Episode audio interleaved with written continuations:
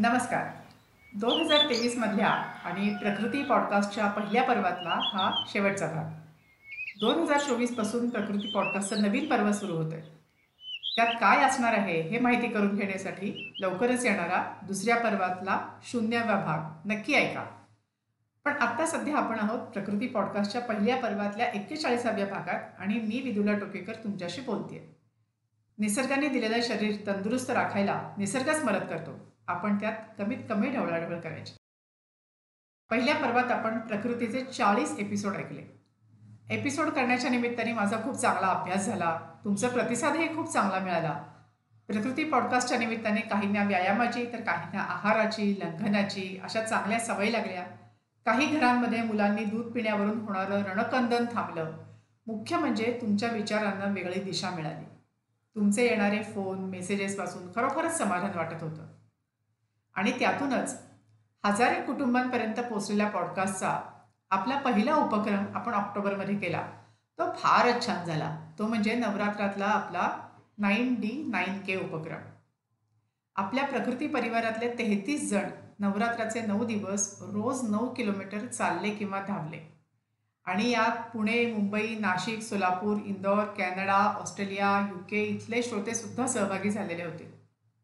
नवरात्रातले कुळाचार सांभाळून रोजचे दीड दोन तास चालणाऱ्या गृहिणी होत्या. वाहन बंदच ठेवून दिवसभर सगळीकडे चालत जाणारे व्यावसायिक होते. नऊ दिवस खरोखरचे उपास करून चालणारे बहादर होते. मुंबईसारख्या दिवसरात्र धावत असणाऱ्या शहरात सुद्धा चालण्यायोग्य शांत रस्ते शोधून नऊ दिवस नेटाने चालणारे ग्रेट मुंबईकर होते. आपल्याबरोबर आणखी एकत्री माणसाला ओढून चालायला नेणारे मित्र होते. या सगळ्यांना माझा सलाम.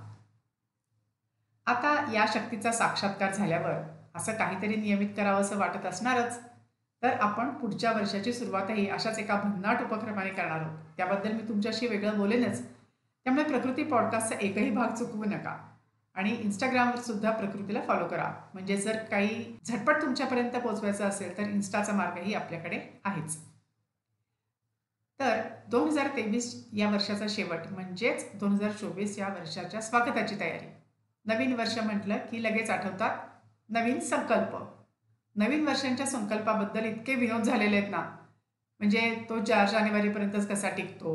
लोक वर्षानुवर्ष तेच तेच संकल्प कसे करतात? म्हणजे दरवर्षी नेम करतात की सकाळी लवकर उठायचं रोज व्यायाम करायचा रोज खर्च लिहायचा कपाट नियमित आवरायचं डायरी लिहायची या वर्षात मी काही खरेदी करणार नाही सिगरेट सोडणार चिडणार नाही वगैरे संकल्प. सो तेच तेच संकल्प दरवर्षी नव्याने वर्षानुवर्ष लोक करतात वगैरे वगैरे असे विनोद पुष्कळ झालेले.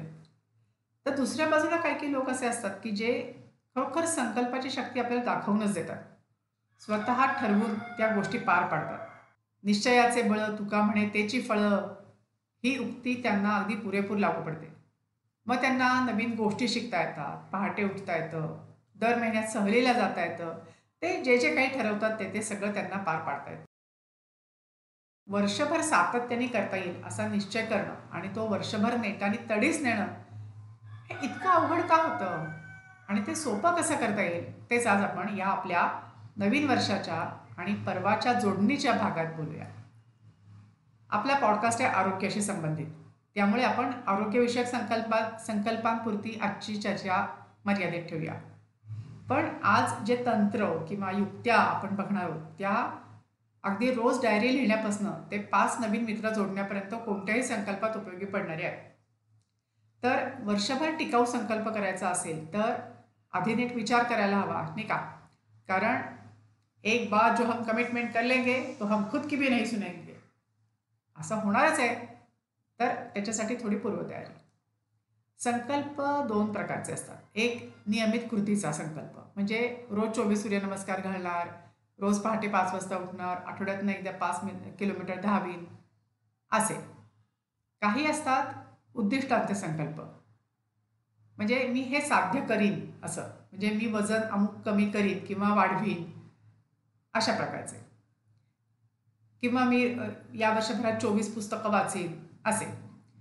हे एकमेकांशी निगडितच असतात बरं का. म्हणजे कृतीचा संकल्प असो किंवा उद्दिष्टाचा संकल्प असो हे एकमेकांशी निगडितच असतात.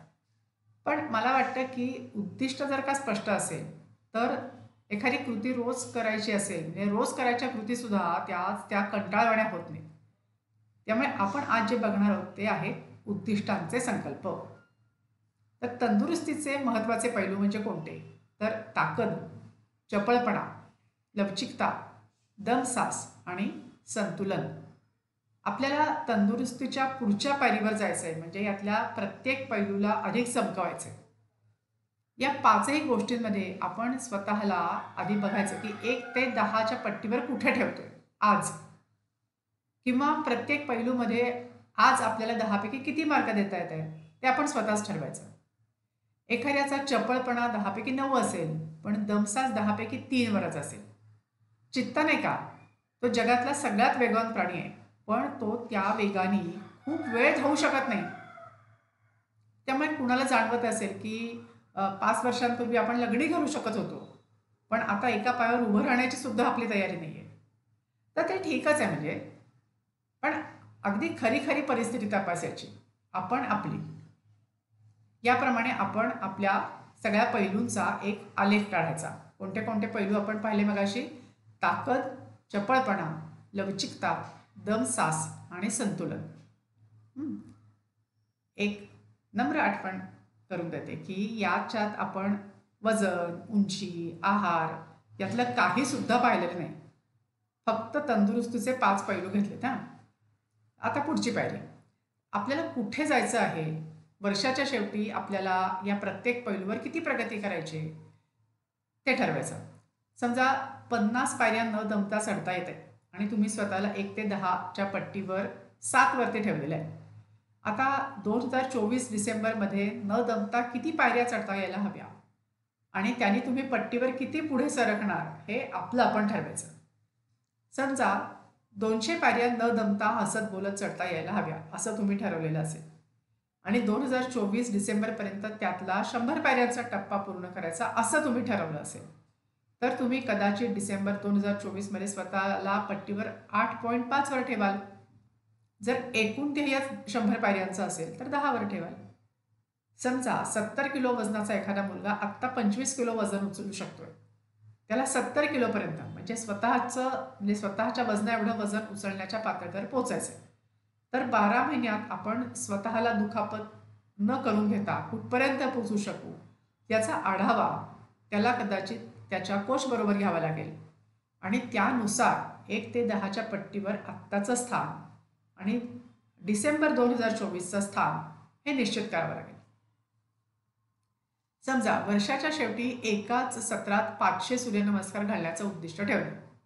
तर आत्ता आपण एका सत्रात किती घालू शकतोय? ते पाहून ते ध्येय एका वर्षाचं आहे का सहा महिन्यांचं आहे का दोन वर्षांचं आहे हे ठरवायचं. जर आपण आत्ता सहा सूर्यनमस्कार घालण्याच्या अवस्थेत असलो तर त्याची शंभर पट करणं आणि त्याच्यासाठी आवश्यक ते रोजच्या रोज करणं आपल्याला शक्य आहे का? ते स्वतःला खरवडून प्रामाणिकपणे पाहायला पाहिजे. हे अशक्य नाही आहे पण आपली चिकाटी आपल्या दिवसाचं वेळापत्रक आपली एकूण शक्ती आपले अन्य छंद आकर्षणं आपल्या कामाची अंतर हे सगळं पाहून ते ठरवायचं. असा पाचही पैलूंचा आलेख तुम्ही काढला तर तो काहीसा कोळ्याच्या जाळ्यासारखा दिसेल. आता इथून पुढे जायचं ठिकाण ठरलं वेळ ठरली. आता वाहन रस्ता टोल पेट्रोल वगैरेची तयारी करायची. या एका वर्षाच्या प्रवासाचे छोटे पण महत्त्वाचे टप्पे ठरवायचे. तिथे पोचण्याच्या पायऱ्या ठरवायच्या. त्यातला काही भाग सरावाचा असेल काही नवीन तंत्र शिकण्याचा असेल काही जुन्या सवयी मोडून नव्या सवयी लावण्याचा असेल.